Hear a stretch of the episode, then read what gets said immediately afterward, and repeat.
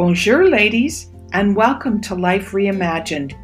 I'm Sherry Harmel, certified life and career coach and hostess of this podcast, where we will focus on how you can create your own life reimagined. Each week, I'll be sharing ideas, stories, and helpful tips that get you moving so that you can live rather than just dream about that life you desire. I did it, and so can you. Well, let's jump into today's episode.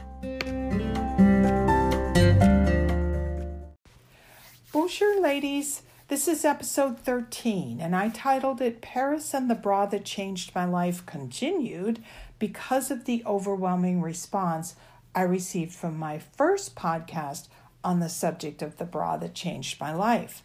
So I thought it might make sense to do a part two. And for those of you who didn't listen to part one, I'll just catch up a little bit. I spoke of the life changing experience of going to Cadolle Lingerie in Paris and ordering a couture bra. You can go back and listen to that podcast, but today I'm going to address a few of the questions and responses I've gotten since that post went live. First, why do women especially seem to love Paris so much? Well, I believe it's twofold, some of which is, uh, has almost become mythological. In my, in my opinion, women are especially drawn to France because we see that stereotypical French woman is both elegantly feminine and alluring, and something inside us shouts, I want that. This so beautifully relates to what it is we really want to add in our lives as we learn to embrace our true and real selves. Like every French person, whenever I'm in France, I sit in my favorite Parisian cafe and I people watch. Over and over, I'll notice the beautiful clean lines of the clothing the Parisian women wear. No matter the season, whether it's coats, skirts, jackets, or dresses, there is a cleanness to both the colors and the lines of the outfit.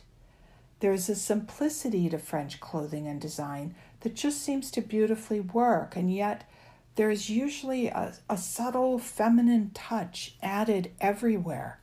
Might be a little lace on the blouse. Maybe it's fabric covered buttons or clothing that hugs the body.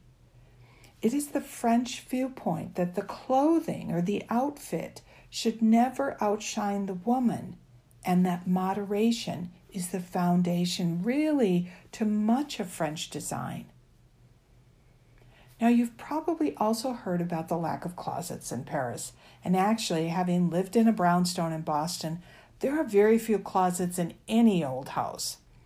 I believe, though, this is what created the ubiquitous French scarf that you'll see everywhere in anything French, whether it's a book or a how to or a movie or when you're there. When I was in my 20s, my grandmother passed away, and with her little inheritance, I purchased my very first Hermes scarf in her favorite color of green. And every time I wear that scarf, I think of my grandmother. Actually, it began a sort of scarf addiction. Accessories are what make each outfit different, and therefore, that large, dreamy walk in closet really isn't what is needed. Maybe it's the little things in your life that need to change. It's all in the details, right? Another thing French women are serious about skincare, and French pharmacies are where you buy many of the top selling brands. These pharmacies are quite unlike any drugstore in America.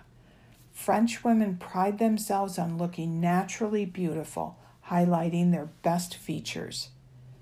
And it takes time to look natural, especially as we age. But this is most likely why skincare is so important to the French woman. Yes, good skincare does take time, but it's not hours and hours. What it does require, though, is that we think of ourselves for a moment.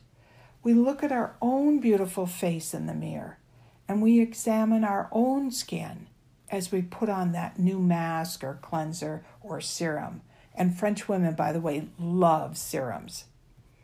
As for makeup, the same applies.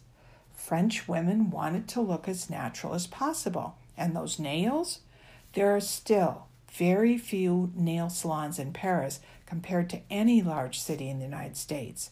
And even though, this is very interesting, nail salons were created in Paris way back in 1878, most French women do their own nails. And I believe it is part of their practice of carving out time at home for self care. French women do wear beautiful lingerie all the time. American women, in contrast, tend to prioritize comfort and durability in both our lingerie and clothing. And please don't get me started on yoga pants. But one of the questions that I often get is why my life changed when I purchased my first couture bra. Well, purchasing that bra changed the way I viewed myself, and that in turn changed my life. The bra forever altered the way I felt about myself, and also that idea that it's never too late to learn to love myself again. It wasn't about anyone else seeing that bra, it was all about me. Madame Cadolle from Cadolle Lingerie, who I talked about in the very first podcast on this topic, shared with me that when she and her daughter Patricia go to Cadolle Lingerie, bring the Cadolle Lingerie trunk show to New York City, what they hear over and over from women that they meet with is that they want to feel feminine again. But does a bra or matching panties really matter? Yes, and I'll explain. So, we talked about the outside that leads us to examine really the feelings that we have inside as women. We are women, and therefore, to connect with our real selves, we must embrace our femininity rather than hide it or only let it be seen on special occasions. Given French women are often portrayed as the ultimate of femininity, I think this contributes greatly to our Francophile obsession. Maybe it re- reflects our deep desire to be feminine again. Yes, we can all agree it is sometimes hard for women in countries like America, where it is often perceived that to succeed as a woman, you need to guard your femininity or even hide it. Yet, if we are to connect with our real selves, we must also connect with our femininity, however ever subtle we do that. And the French are all about subtlety. Here's a very visual example of the cultural differences and views of being a professional woman in France versus the United States. Funny story. It happened on the Quai Francois Mitterrand just outside the Louvre. There was a group of three police officers. One was a woman standing in the middle of an intersection watching traffic. Suddenly, a police van was driving down the road towards them, and that is when the female police officer that was in the group the, at the intersection stepped forward. She put one hand on her hip and the other behind her head and gave her fellow police officers a good old hip wiggle. All of them were laughing, including her. Now, I was a li- more than a little shocked. I couldn't imagine seeing that action from a Boston policewoman but I realized this very professional woman who has a very, what we would call masculine job, enjoyed a womanly bit of humor rather than bearing her femininity underneath her uniform. It was a reminder to me that women want to feel feminine, no matter if they are stressed, a stressed out mom, or a corporate woman struggling to find balance, or someone who is aging. And ladies, if you are going to embrace the real you, you have to welcome in your feminine side. That is exactly how my French bra changed my life. Many of you have also asked me, what was it that really made me schedule my appointment with Madame Cadolle? Well, I believe somewhere deep inside me, my intuitive self must have been begging for me to reconnect with my feminine side again. As I shared in my first podcast on this topic, before walking out the door, I just turned, walked up to Madame Cadolle, and said I'd like to book an appointment. Intuition was guiding me. Somehow I intuitively knew that my new bra was going to remind me to love myself again, and that by doing so, it was actually a key ingredient to recapturing my own femininity. So let's listen to our intuition, ladies. I don't know about you, but if I had listened to my intuition more than my logical brain, my life would have been very different. It is our logical brains that say, drive over that red flag. No worries. You can fix it. You can fix him, her, them. And the statement that I believe sends the worst message of all is, I've got this. Really? In contrast, our intuitive brain is the part of us that throws up the red flags of warning. Our intuitive brains are all about keeping us safe, and that includes positive connections with people and safe environments. I'm making a huge generalization, but I believe our self care resides in the intuitive part of our brains. And that brain is also down in our stomachs. So when you feel something is off or someplace or someone is a little bit dangerous, don't you always feel it in your gut? Well, it's time to listen to it. Our logical brain is more about strategic thinking and, of course, problem solving. It tells us how to get out of those unsafe situations. The intuitive part of ourselves, in contrast, are more focused on self care and therefore has many more messages for us. It warns us to be careful so we avoid the messes that our logical brains will have to maybe later fix. It is also, though, the part of you that might be shouting at you, for you, to embrace your feminine side again. Mine certainly did. So let's all promise ourselves that we will no longer let our logical brains completely guide us, but instead make the time to get quiet enough to listen to the intuitive messages we receive every day. I also believe femininity is connected to visibility. I did an Instagram live last week with a, a friend of mine, colleague of mine, Michelle, Lemaitre if I'm saying that correctly, who, by the way, is a beautiful photographer and artist and a fellow Francophile. And we talked about how in Paris, women of all ages are visibly feminine and they are all seen. On one of my visits to Madame Cadolle, she shared with me that an 80 year old couple had just left. I'm sure my face looked completely shocked. She explained that in Paris, choosing the woman's lingerie is often a joint activity. The woman chooses and the man admires. Oh my, how fabulous is that? And they were 80 years old. So, if femininity is connected to visibility, what does that really mean? As you all know, and I've talked about it before, I had a very long and difficult marriage, and by the end of it, I would no longer have described myself as either visible or feminine. I would have said I was a great cook, the family hostess, the Christmas shopper, the decorator, the arranger of gatherings for kids, stepkids, grandparents, and I was my husband's primary business advisor. But did I think or feel like a visible and feminine woman? Absolutely not, and neither did anyone around me. I had slowly blocked out my femininity and along with it, my visibility.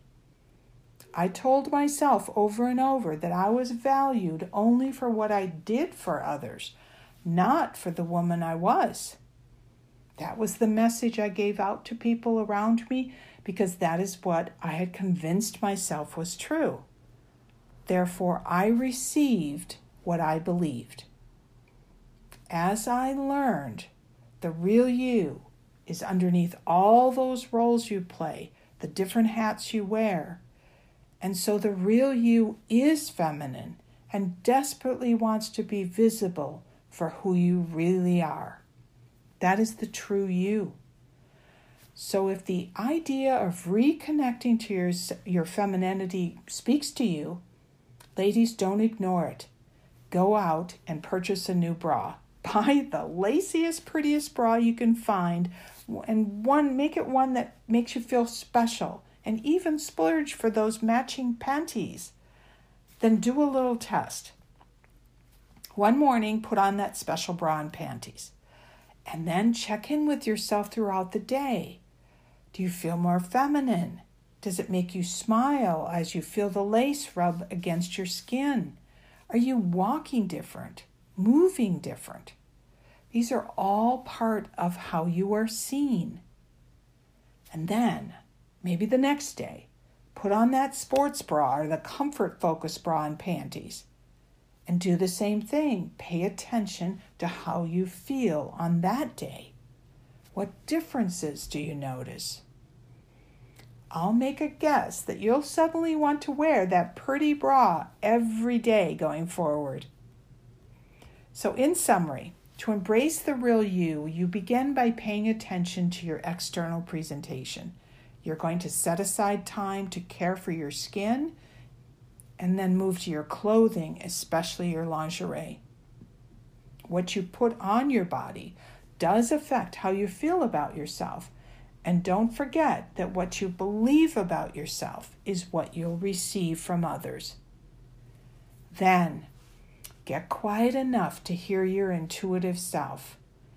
Ask her how feminine and visible she feels. Is there something she wants you to do? It is then that you'll not just be a doer for others. Instead, you're, you're going to find that you'll carve out the time and the space for you, which is key, the key to being feminine and visible. And last, purchase the pretty bra and notice how you feel.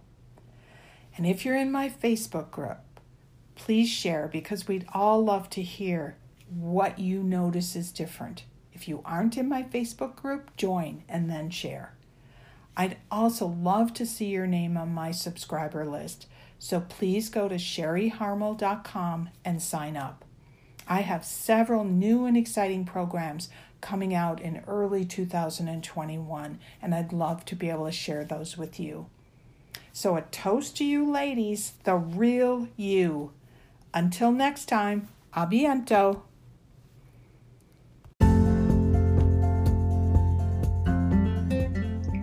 It is time now for my mesomoir, which are the things that I love. I love flowers, all flowers, and they just make me happy. And surrounding ourselves with the things that we love supports us to move forward. Something good happens inside me when I look at beautiful flower arrangements.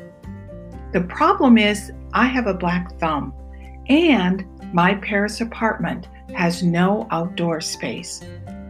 So, to feed my love, I am slowly learning how to create beautiful arrangements with flowers that I've purchased.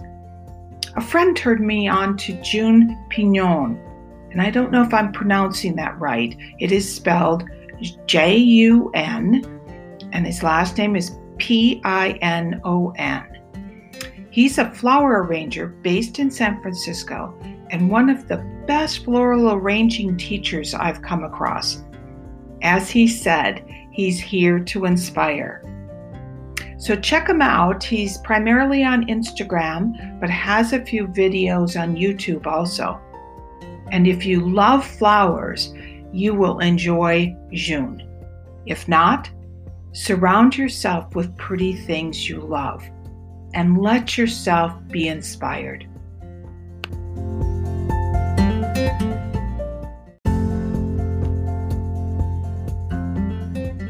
If you enjoyed this episode and want to spend more time with creating your own life reimagined, you can start by taking my free mindset quiz It's on my website, so just go to sherryharmel.com.